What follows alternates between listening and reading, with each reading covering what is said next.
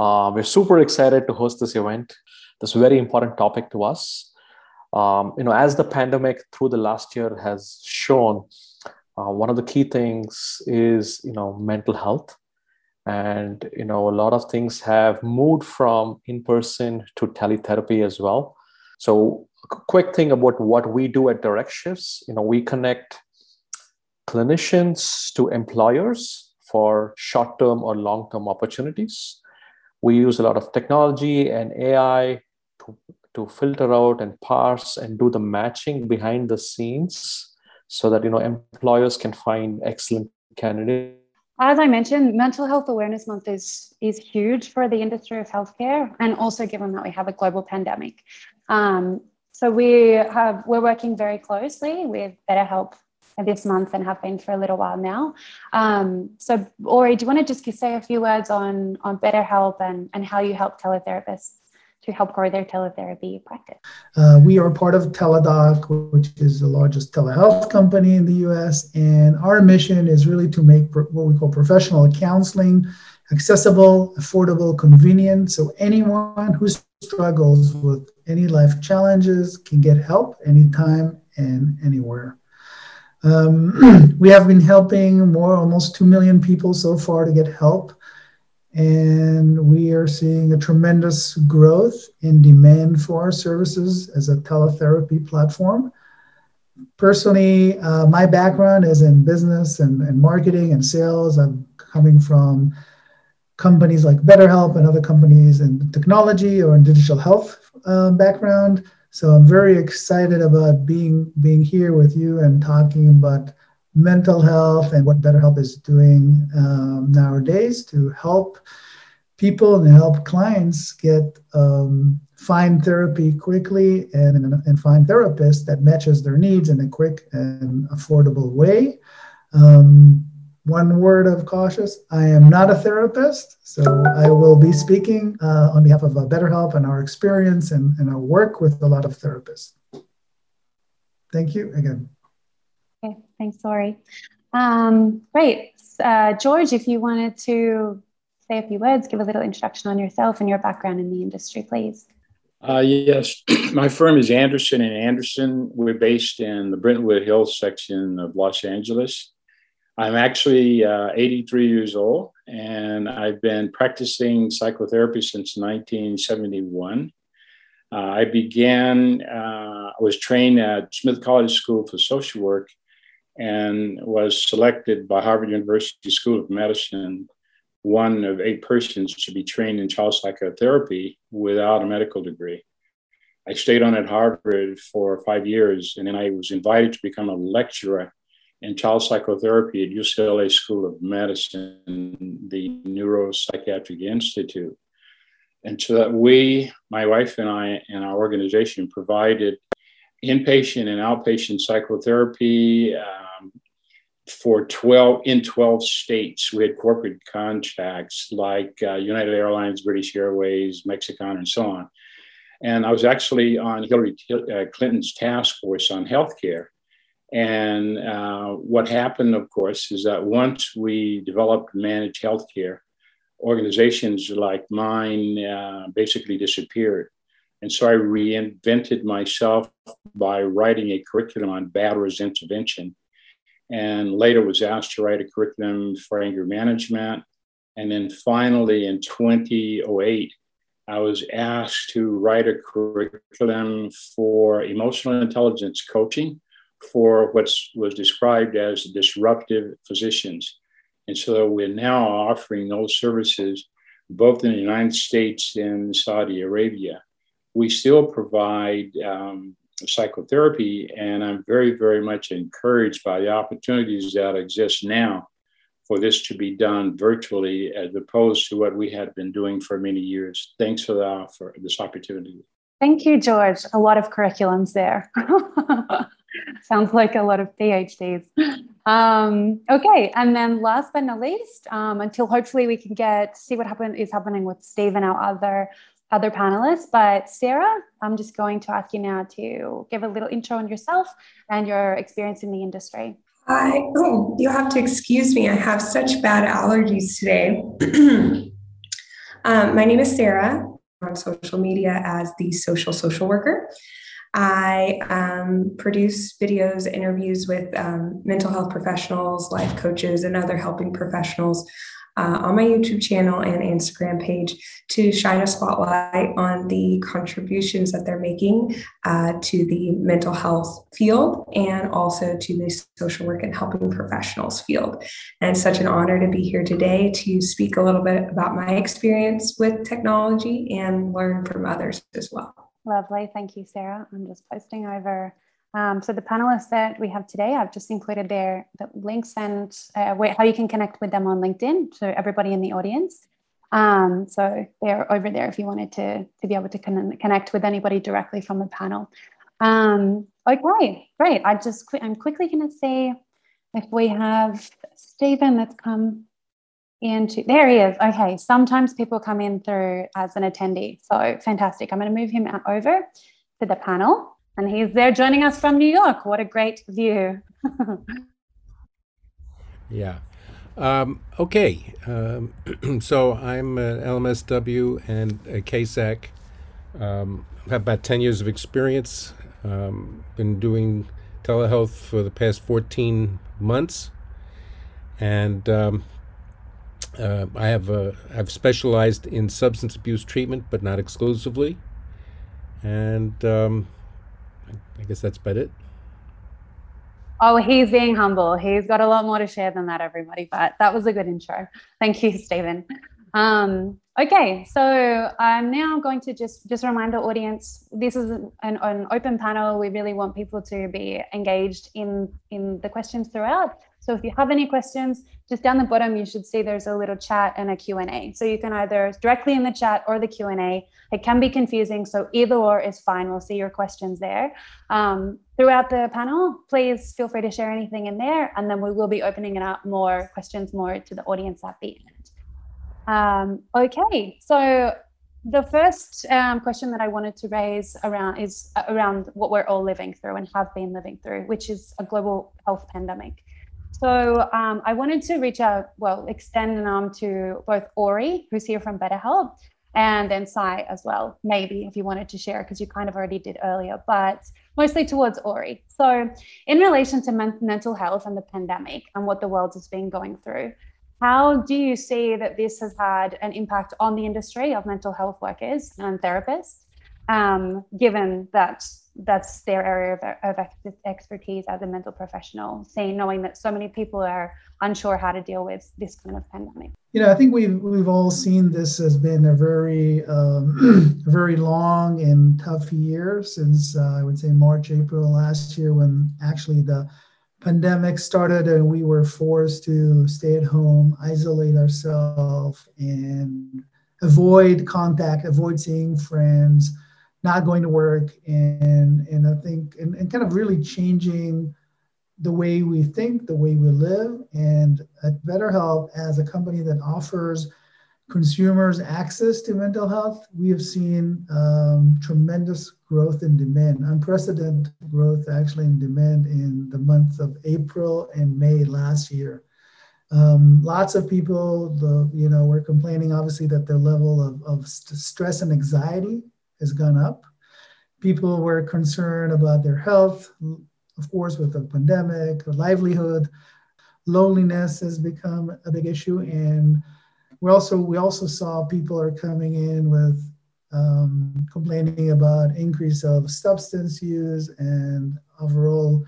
I think we're seeing in the industry the number of suicides has increased. So really, it's it's been a very um, tough year in terms of mental health of, of the American people. Uh, if we look at the US mainly, what we've seen also is like uh, typically 25% of the American population has some kind of a diagnosable mental health uh, issue. And I think in the last 12 months or so, we've seen this more, this number grow, grows to almost like 40%. So hopefully we'll go down later on, but definitely it's been a, a very tough year on a lot of people. And when we say a lot of people, also therapists. So we're working with a lot of therapists. Uh, we have around 19,000 therapists working on BetterHelp platform. And we hear that this not only impacts their clients, but also impacted them themselves, right? They're suffering now from the same similar issues. They're concerned about their livelihood. They have to adapt now and start working. You know, part of the topic here is teletherapy. So they have started. They have to start working on seeing patients remotely and adjusting to this new world. And I think um, you know definitely had its toll on everyone. And and last comment just about internationally obviously people internationally have been seeing suffering the same um, same issues have been experiencing the same problems in the last year with the covid-19 and we're seeing this especially with um, clients coming from english speaking countries and seeking help. And some of the reason that they're seeking help in, in the us is because their systems their healthcare systems were overloaded uh, with with demand or with with support need there in those countries and, and they're looking for therapists in, in the US to, to help them. So I think obviously it's been uh, had a COVID had a tremendous impact on, on mental health, and we hope that you know we're seeing the light at the end of the tunnel, and hopefully it will help. But yeah. You know, we're here, and I think everybody else is here to help people and then help them through the process. Yes, thanks, Ori. And I think that's a really good point to make the ones on the people on the front lines, they also experience difficult difficulties throughout the pandemic, even though they're ones they're most of the ones extending an arm to help. So definitely um, agree with you there. So then talk, talking about teletherapy, obviously it has grown and extended so much in the course of 12 months, but it, teletherapy was around for quite a while. So post pandemic, uh, and I'll, I'll reach this out to you, Sarah, Stephen, or George do we think that teletherapy is is here to stay? Do you think people will return back to working more in office, or do you think this is going teletherapy is here mostly as a form of, of the new way that ter- teletherapy will be conducted? That I actually work with the uh, physicians uh, who are increasingly being burned out, and so that one of the things that we have seen is the largest number of physicians ever in the United States that are seeking to retire early or to do less or move away from clinical practice, some other form of providing uh, services. And that is precisely why we got the largest contract that I've ever heard of in Saudi Arabia. It was because the Saudi Arabians decided that they wanted to address, directly address the issue of physician burnout and so that we actually are doing emotional intelligence assessment and coaching for burnout as well as leadership. And it's for 10 hospitals in Saudi Arabia. And so that one of the problems that is going to occur going forward is that there's going to be an increasing need on the part of all countries for more physicians and healthcare workers. And some of the um, perhaps anticipated um, side effects in addition to the stress. It's actually more than stress it's post-traumatic stress disorder just like being in uh, combat. And so do i think that there's going to be a move back to office practice? Somewhat but it's far more efficient and less expensive for me for example to offer the services that i'm doing in saudi arabia than having to go to Dubai or someplace in Saudi Arabia. Wow, interesting comments. Um, Sarah, in terms of, well, you, I mean, you have most domain expertise here with the social media online world. Um, what are your thoughts around the future of therapy by way of teletherapy? Do you think it's here to stay? Do you think this is something that's temporary? What are your thoughts, please? I definitely think that uh, it's here to stay, but in a hybrid model. Um, there's something to say about seeing a person face to face and being able to interact with them and seeing more than just the screenshot that you know we see on the computer. However, um, with it being online, you can make your office anywhere. You can be at your house, you can be in an office, which for some uh, clinicians, overhead of having an office can be extremely expensive. And so, if you're able to move your practice completely online, So I think that it's going to be a hybrid model. And as we move forward, technology will definitely be here to stay. Great. Thank you, Sarah. Stephen, yes. Your thoughts? Yeah, um, I can. I, I, mean, I tend to agree with what George and, and Sarah are saying. That uh, you know, from from the uh, clinician's point of view, it, it, it certainly can make sense to not have to travel, not have to maintain an office. Um, you know, all of that is uh, absolutely true.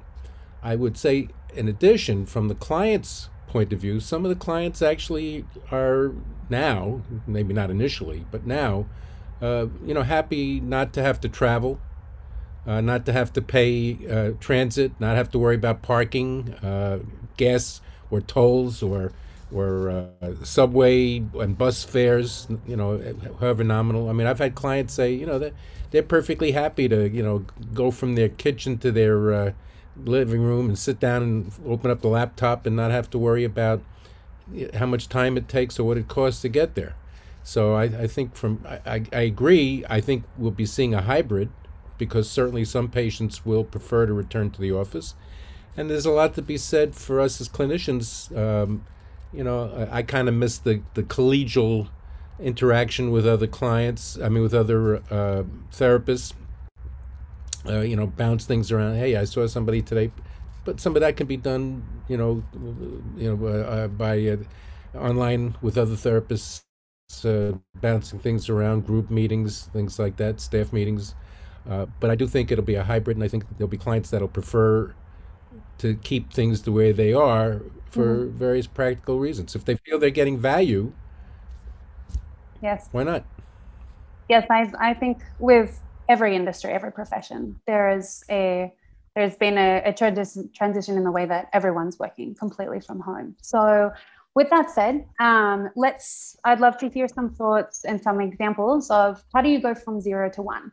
So if you are a therapist here in the audience and you have only ever been working with in-person clients or patients, how do you then get your first client? And maybe what is that process like? You could shine any of you could shine some light on some examples you've had or you know how much needs to what do you what do people need to do to get that first client and to start their first ever teletherapy session?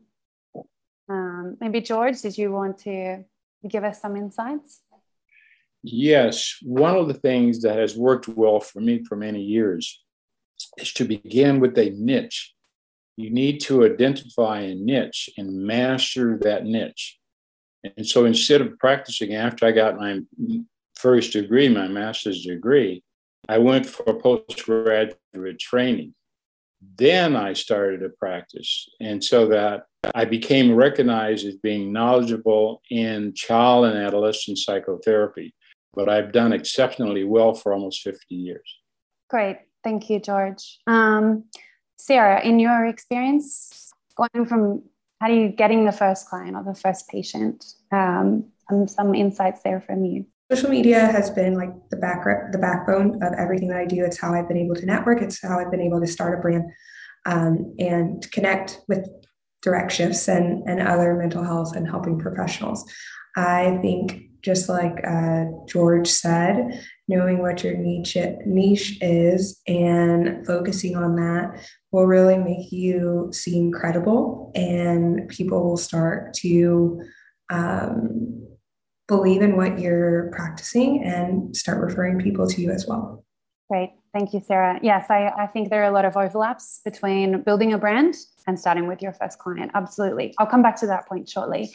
Um, but then, okay, so once you get your first patient, uh, some of the, I think it's important always as you change the way that you work, maybe even with some existing clients. Um, what are some advantages and disadvantages you might need to communicate with your patients um, just before you start working in this kind of way? Um, obviously, confidentiality is a one, but still maintaining that professionalism, um, just letting your patients know that, yeah, some examples there. I'm not sure, maybe um, George or Stephen or even Ori, if you could jump in and shine some light there. How best to communicate a new process of working with your patients. Okay. Stephen, uh, I will point at you. I can spotlight people. I'm used to quiet mouses, so don't worry. I'll be flagging people. You know, 14 months ago, um, it was brand new and uh, rather awkward. It was uh, awkward for me. It was awkward for clients. Uh, you know, uh, establishing the uh, you know the uh, connection. But what I've found over the these you know past several months is that clients have become very comfortable with it, and so have we. you know, I've been using Zoom, Doxy.me, FaceTime, you know, whatever you know, whatever the client uh, had, uh, or the uh, agency that I was working with might uh, have uh, insisted upon.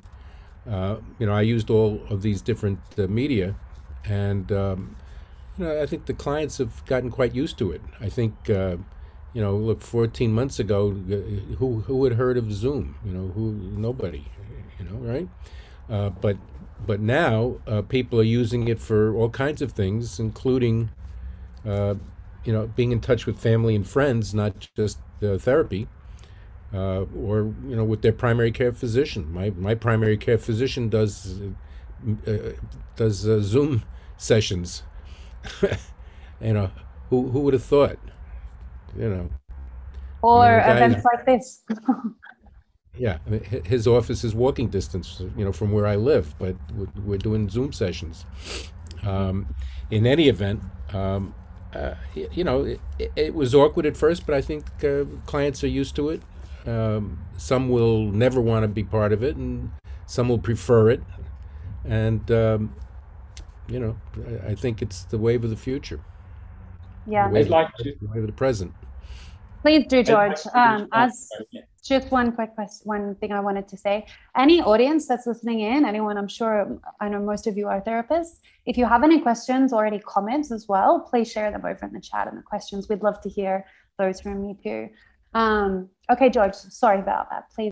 The uh, pandemic, and it's because it was my idea to write a curriculum and began coaching physician. It was actually a formal request that was made by a hospital chain out of Dallas, Texas, that explained at the beginning that they had uh, 68 hospitals in the US and they did not want to have an adversarial relationship with their physicians because something that happened in 2008 was a demand or a new mandate by a joint commission on the accreditation of healthcare organization that said every health organization in the US must have written policy as to how they will address physicians whose behavior at work risk patient safety, and they called it disruptive behavior.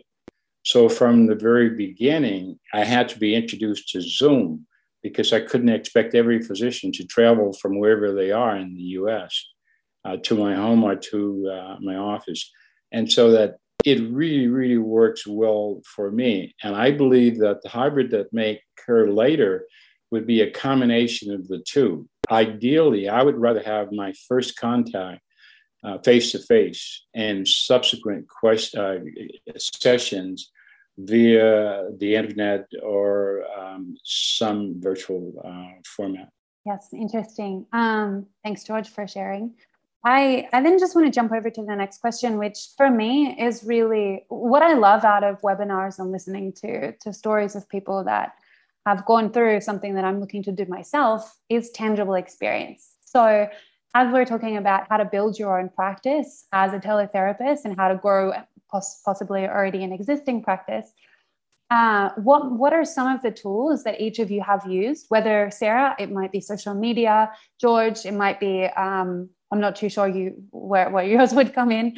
Um, Ori, I know you would have a few comments here, but in terms of the actual resources that you could look at, that could be a tech stack of software, it could be social media, uh, it could be a marketing plan, building your own personal brand. But what are some of the tangible resources or tools that therapists could, in the audience could use to build their own practice or get a start on it? For me, is social media. And so the thing that I've been doing for three weeks is just blown my mind completely. I've been putting simple polls on LinkedIn. The last one was on the 7th. I asked a simple, I put a simple a poll, and so far it's over 9,000 responses to the poll.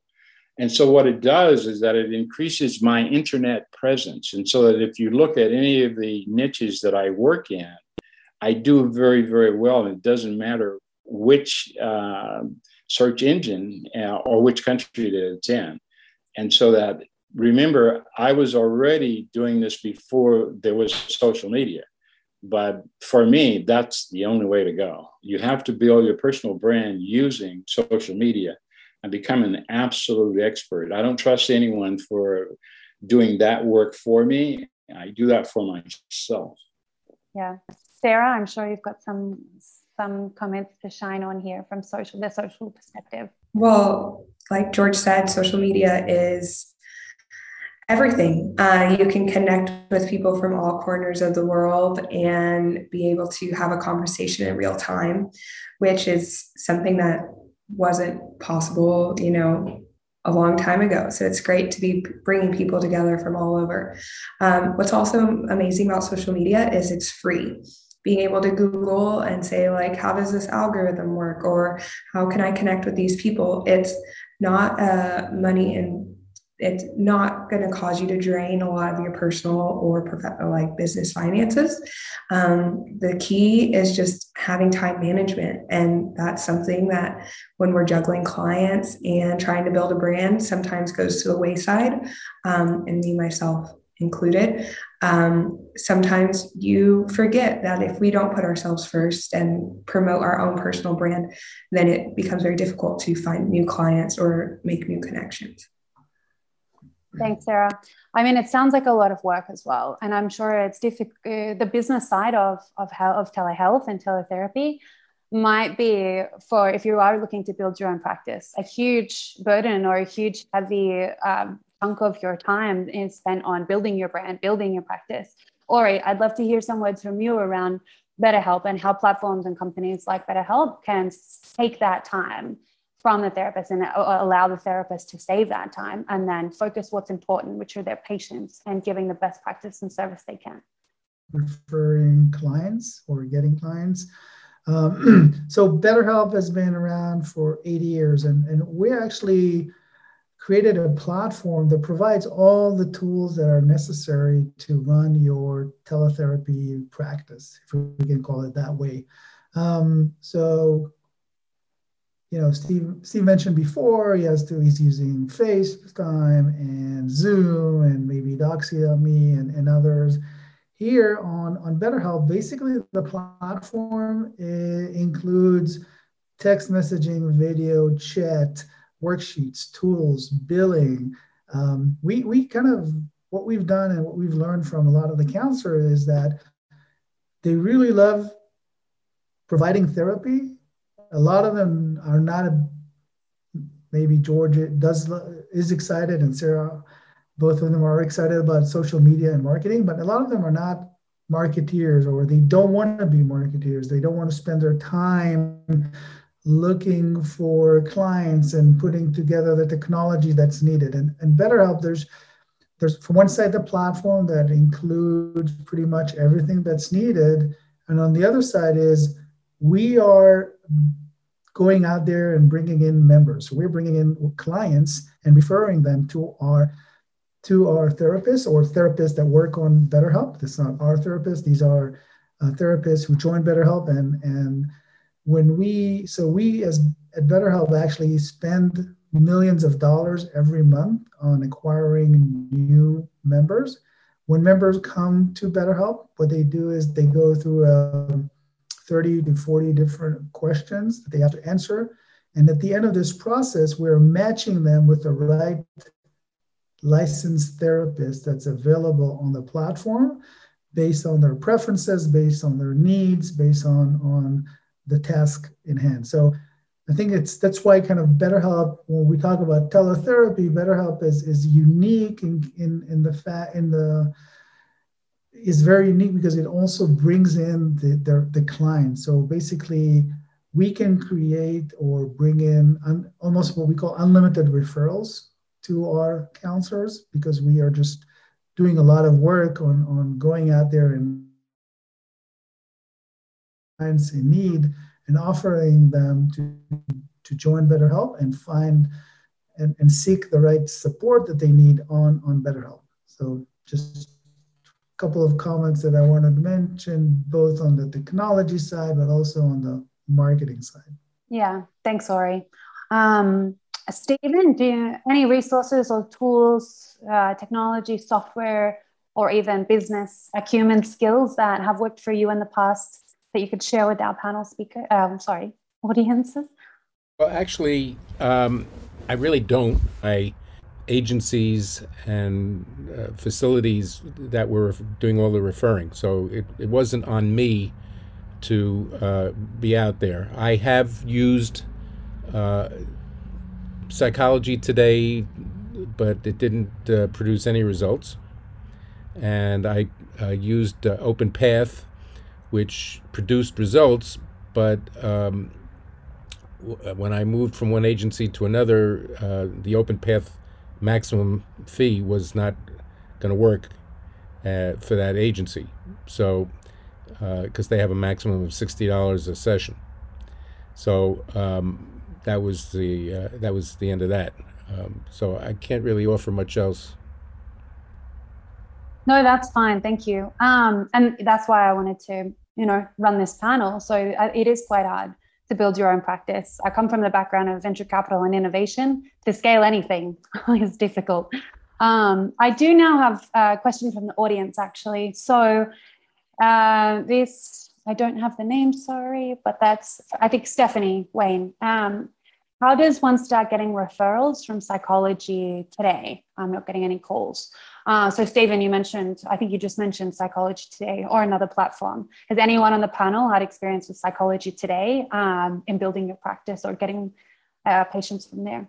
In addition to doing traditional psychotherapy, it may be worthwhile to think about additional ancillary uh, services that clinicians can offer.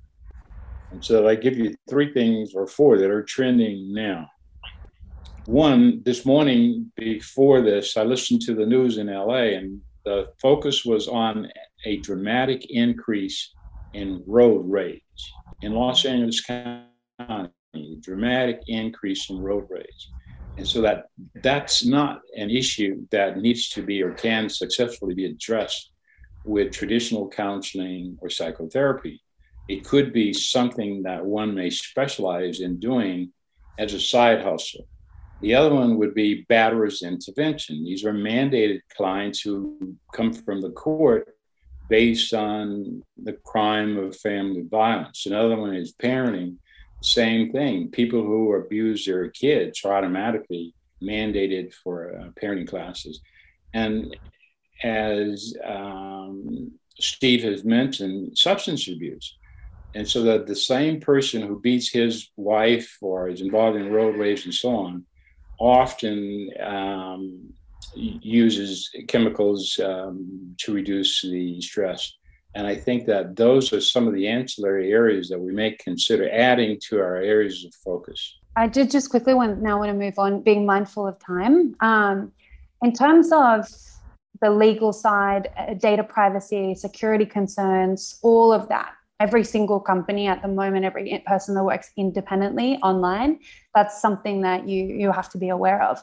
So when you're also working in such a high confidentiality profession like tele like therapy, uh, anyone, maybe George, you want? I know that you you could shine some light here, but also Stephen, Sarah. Um, what are some things that you the, the, the, therapist should really be mindful of in terms of that side of, of working in the industry of teletherapy. Uh, one of the things i think we have to be conscious of um, is that when you start when you're the host and, and as the therapist we would be the host um, the zoom session might automatically be recorded.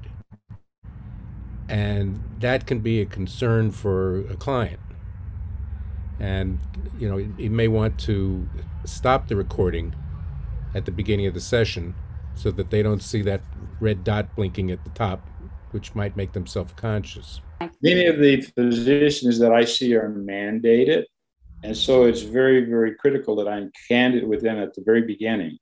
And so that if they do not sign a release of confidential information that means that I provide no feedback whatsoever to the person who may have made the referral and may be paying the fee. And so I've not had any problems with that at all because I also have contracts with major medical schools. And so I think that just being clear in terms of what you can and can't do makes it easier because the problem with physicians is that they shy away from counseling or psychotherapy because it could be an issue that might cause one to lose his or her license to practice. Yeah, that's a big one. Yes. Um, thank you. Uh, Sarah, did you want to share anything? If not, I have um, a couple of questions that are also coming through from from the audience.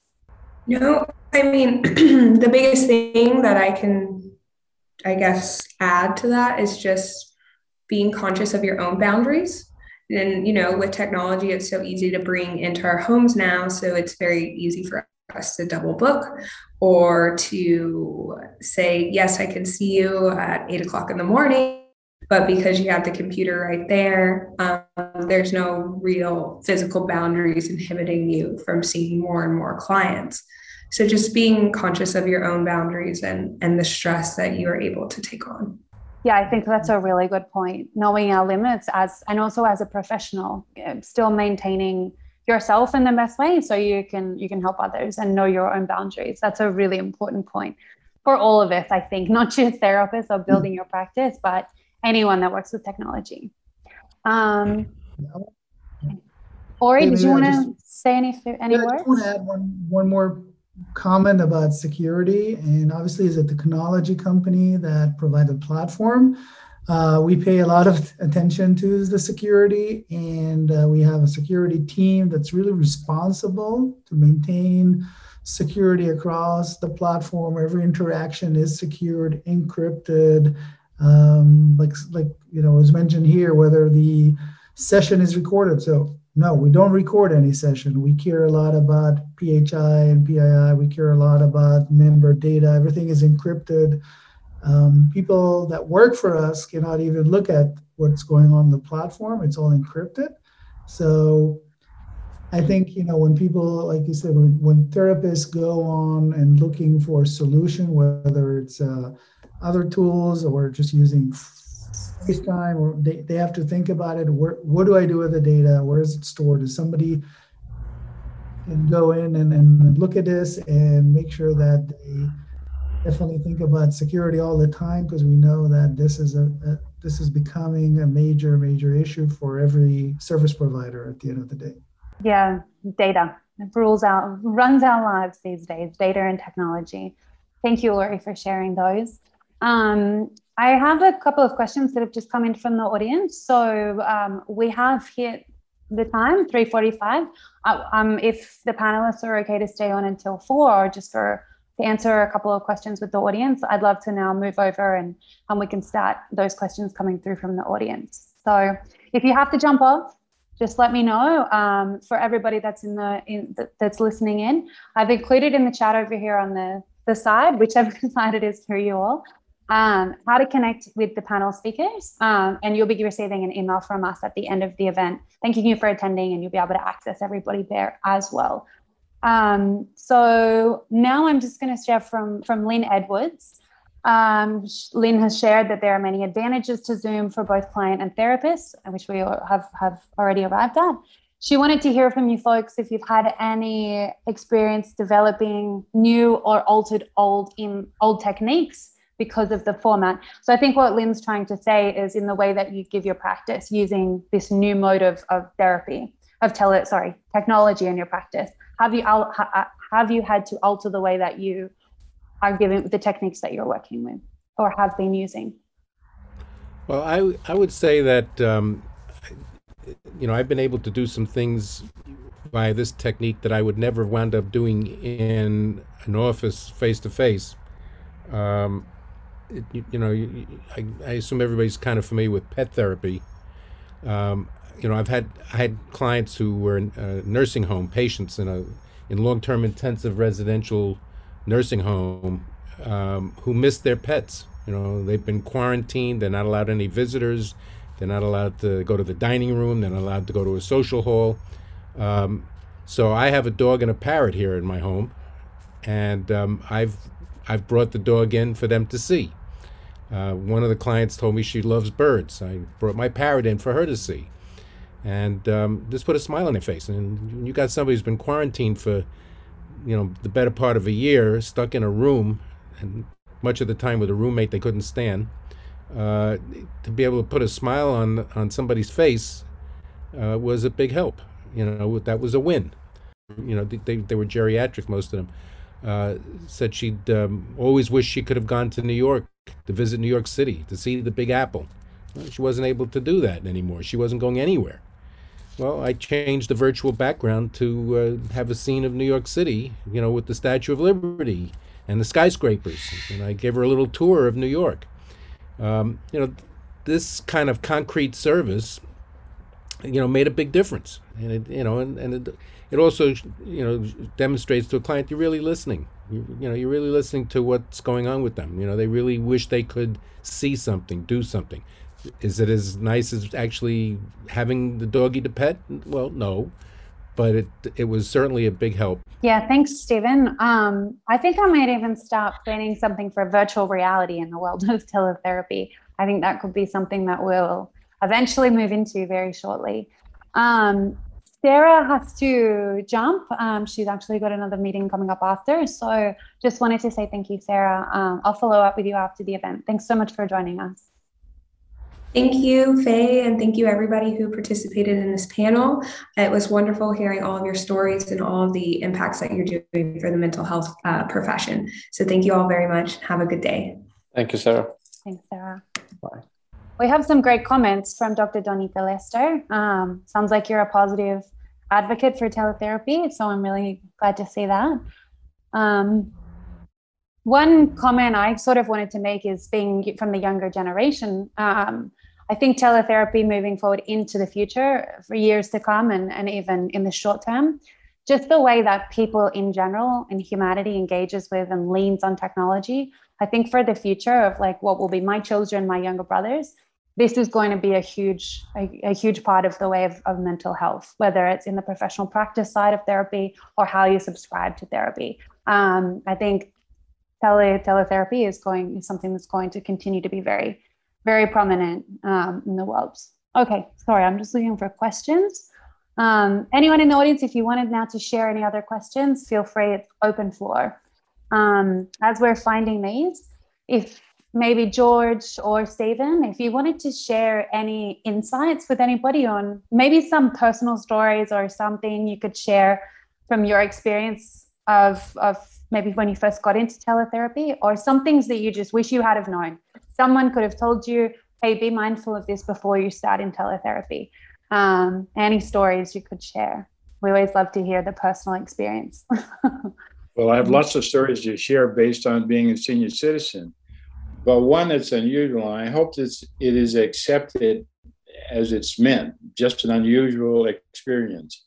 I was teaching at UCLA, and part of my responsibility was to supervise psychiatric residents and fellows on their treatment with children and adolescents. And so that uh, in meeting with one of my residents, he says, I feel bad about you. And I said, Pardon? He said, You are my teacher and you charge $50 an hour and I charge $150 an hour. He says, I think you're doing yourself a disservice. And I didn't know what to do with that information, but the one thing that I did was I increased my fee. And I finally learned that I could increase my fee just based on the quality of services that I did. And so that I tell you now, I work with physicians. My fees, and you can see on my website because I don't hide, my fees are $500 an hour. And I have never had a person question or complain because uh, back to what I said at the beginning, I believe that we should go all out to master our niche. So whatever it is you do, you want to be recognized as being really, really good. So what people say now is Anderson is very expensive, but they don't complain about paying it. They pay it anyway. So I don't know whether that's something that's worth sharing, but I did. And I hope it's perceived in a positive rather than a negative light. Yeah, no, definitely. Thank you, George. Um, so something I just learned, which is really interesting. So thank you for the question, the, the answer that came in. I have a terrible spider phobia, and I actually live in at the moment in Central America. I'm in Mexico right now. Um, my boyfriend is a surfer, And he will sometimes send me photos of when he's on the way to surf in some crazy reef break. And he'll send me a photo of a tarantula. I freak out completely. So, um, who was that? Someone just shared, Barbara. Virtual reality is being used for phobias. So, I just wanted to say thanks for letting me know. I will be researching that right after. Um, but there is something I, I, I, you know, would like to just uh, share. Um, I had a client who was telling me everything was just hunky dory. You know, everything was great. She was, uh, you know, um, you know, if it had been a phone conversation, I would have assumed that everything was just terrific for her. But because we were on a telehealth call with video, I was able to see body language and see that there was something else going on. And I, you know, uh, tactfully pressed on that to ask her, you know, what's really happening. And she became transparent and told me that she was really upset about something, but had put on this antic disposition to mask it. And, you know, if this had been a, a, a phone session, I wouldn't have had any way of knowing there was something going on with her. But this was a distinct, uh, you know, video. Um, yeah, I think that's a really interesting question. I know a lot of people in the in education with children are having just that problem at the moment. Um, so I think engaging or having anyone where you're working with in a in a tele mode is re- engagement is is a really important thing to be mindful of. Um, so yeah, if we had any other comments on that, I know Sai, you could also, as a founder and CEO, um, with your with our employees, or Ori, you could also share something some some light there as well keeping people engaged in therapy, teletherapy? Look, I think, you know, as a company, you know, we also went remote over the last year. And, you know, one of the common things which we have utilized as a company is over communication, you know, a lot more training and, you know, just utilization of more and more of these tools, just be more patient and cognizant of all of this. That is something which has helped us immensely. Um, you know, I think know not being afraid just you know not being afraid to pick up the f- phone or slack or any of these channels and basically you know call each other and talk about that. That's been helpful. And also i think you know um, you know it, it might be really helpful um, like you know therapists is something that we have seen as a demand from employers go up tremendously. You know we have seen nursing go up through the pandemic over the years. You know last year physicians, frontline workers, you know, therapists. Um, my wife's a physician, and I could see her, you know, being a frontline worker. She's an emergency medicine physician. I could see the amount of stress that she went through. You know, talking to therapists, I think, you know, has helped overall there. So overall, I think you know, and I I think the question might also be like, you know, how can we um, as a community provide more tools in, in terms of training for either for patients but also for therapists so that like you know remote therapy and th- things like that. You know some of the experts like you know what uh, stephen and people do here we could definitely provide that as you know it might be helpful to the community as well there. Those are my few thoughts there. Yes. Thank you sai um okay so as we're coming to a close with just a couple of minutes before we wrap up the event um, I just wanted to extend a, a, a, huge thank you to all of our panelists for your amazing insights today. Um, and also to our audience. Thank you for engaging with us. I've learned some things I didn't know uh, and always seem to, to have a lot of great things to say after, after events like these. I especially wanted to say thank you to Ori, who was just um, let us know that for everybody that's attended at this event, there's an exclusive offer and a bonus to sign up with BetterHelp, um, just for the audience that's here today. I'll be sending that out in an email, but I'll also put the link over here where you can join that in, in the chat. Um, so if there's any other comments from anybody else, I just again wanted to say thanks for sharing time with us this afternoon. And I hope that you you had some good tangible takeaways from from the discussion today. Thank you. Awesome. Thank you all. We'll be having more of these. If you have any ideas of things you'd like to hear and to come back, please share them with me as well. I'll put my details over in the chat too. Thank you, George. Thank you, Steve, for joining us today. Glad I was able to uh, participate. We didn't see your dog. Where's the, the emotional support dog that we got to see yesterday? She's uh, probably in the other room where my wife is working in her home office. We've both been working from home now for 14 months. We still have attendees, or is it just uh, we panelists at this point? yeah, no, we've still got quite a few. We, Everybody's just waiting for more. The last little final insights. um, Did- okay. Did you hear that squawk just now? Yes, it sounds like you're in Costa, my- Costa Rica or something. sounds like a toucan. Yeah. He's a, he's a he's a um, Solomon Island eclectus parrot. oh, well, oh, yes, you do have a parrot. He turned 20 last month. We had him since he was four months old. Lovely.